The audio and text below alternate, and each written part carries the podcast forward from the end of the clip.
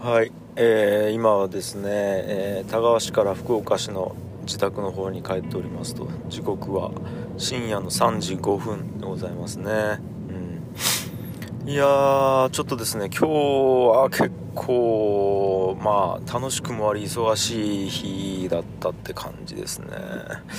あのあそう今日2本目か。今日2本目ですね。あの確か行きというかえっ、と福岡市から田川に行く時に1本取ったので、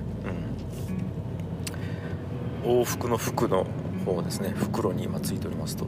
でえっ、と朝からですねあの DTM ワークショップって言ってそのパソコンの音楽を作るワークショップをやったんですけども、えっと朝の11時から1本やりましてうんで19時から夜の部としてさらに1本やったと。計2回やったっていうことですよね。うん。でまあワークショップが分かんないですけどまあ参加者の方がどう思うかはちょっと思ったかは分かんないですけどもどうもめちゃくちゃ良かったっぽいですね。どうやらですよ。聞くところによるとですよ。はい。いやーえー、っとですね計12人が参加したんかな。えー、っと午前に7人で午後に5人参加したんで12人参加したんですけども、えー、っと一応ほぼ未経験者でしたね。うん。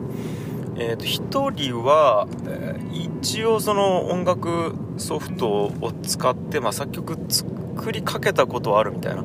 でも完成せずにやめちゃったみたいな人とでもう1人は、えーとまあ、一応練習まではしてみたと。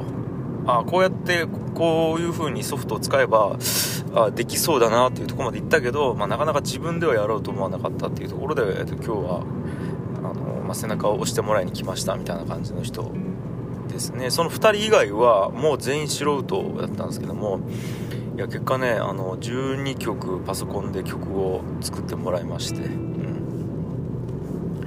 ん、すごかったですよ。なんかあのあこんな楽しいんですねみたいな。であの印象的だったのがあの、まあ、2時間のあの実習でで途中休憩挟んでたんですよ。で一応休憩ですと。で今から10分間あのトイレに行ってもいいですしゆっくりしてもいいですみたいな感じで。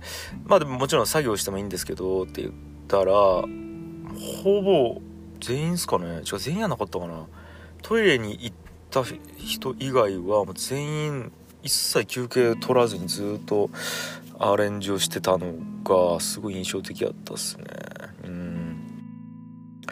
なんか音楽ってこんな簡単に楽しく作れるんですねみたいな。まあもちろんその本気でねあの作ろうと思ったら難しいんですけどもあの、まあ、一応これでもあの形にはなるということで、うん。まあ、やったんですけど。っていう一日でしたね。ああと嬉しかったのがその古典ラジオのファンの高校2年かな？高校2年の男の子がイガーネパレットにあの親の許可を得てちゃんとあの保護者の承諾書を持ってですねあの泊まりに来ててですねしかも茨城からですよ、うん、でその彼がなんかもうテンション上がってですね「ポッドキャスト僕始めます」っつって「ポッドキャスト始めるから」とか言っててうん。であの同じねねあの古典ラジオのそのリスナーの方がですねじゃああのスタジオあの払ってやるよみたいな。払ってやるっていうかそのまあちょ、まあ、説明ややこしいんですけどそのあのいいかなパレットの、えっと会員っていうのがあるんですね。月額会員っていうのがあるんですけどその月額会員の方がいて、えー古典ラジオのリスナーに。あの紫さんという方なんですけども。でまあその紫さんあでまずその月額会員ってあの2時間スタジオが無料なんですね。1ヶ月につき。っていう特典まあいろいろ特典ある中のそのスタジオ2時間無料特典っていうのがあって。それもう僕使わないからもう君使っていいよって言ってくださってですね。あのその高校生の彼に。うんやったじゃあスタジオ使いますって言ってたんで樋口さんちょっと一緒に撮ってくださいよって言われたんで「うわもちろんいいよ」っつって、まあ、一緒に撮って。だからあの高校2年生がポッドキャストを始める最初の瞬間に僕と2人でトークをするっていうねまだ番組名も決まる前から、はい、とかいうこともあったりしてですね。あのまあちょっとめっちゃいい一日あったんですよね。なんかしかも今日金曜なのにめっちゃ人が多くてなんか朝から夜までずっと人がいていろんなことやっててみたいな。で夜帰り間際にパーってあのその一番でかい部屋に行ったら将棋を指してるんですよ2組。パッと見たえ誰やと思ってパッと見たらうちのスタッフのせいや君っていうのがいて。せいや君ええななんで将棋しようっつったら「いや実は将棋部を作ったんですよ」って言ってて。あの今こうパレットに住んでる長期滞在の人とそのスタッフのせいや君が一緒にずっと将棋をやってるらしいですね。いやーまあちょっとそれが一番嬉しかったかもしれないですね、はい、僕あの将棋が生きがいなんで。はい。あやべえもうダラダラ話してたらもう6分になるんですけど。あなんかちょっとじゃあどうしようかな。えー、っと3分ぐらいで話せそうなことを話したいと思うんですけども。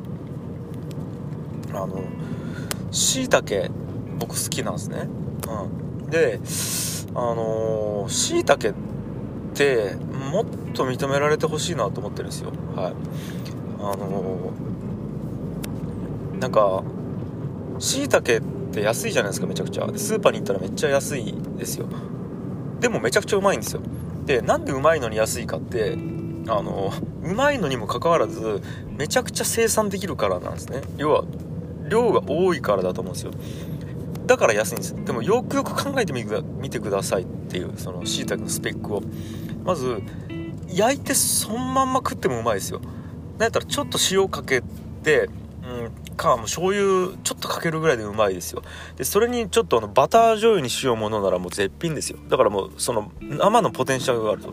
でこれ焼いてもいけるし煮てもいけるんですよ、うん、煮物にもいけますよね。でなんやったらだしも取れますよね。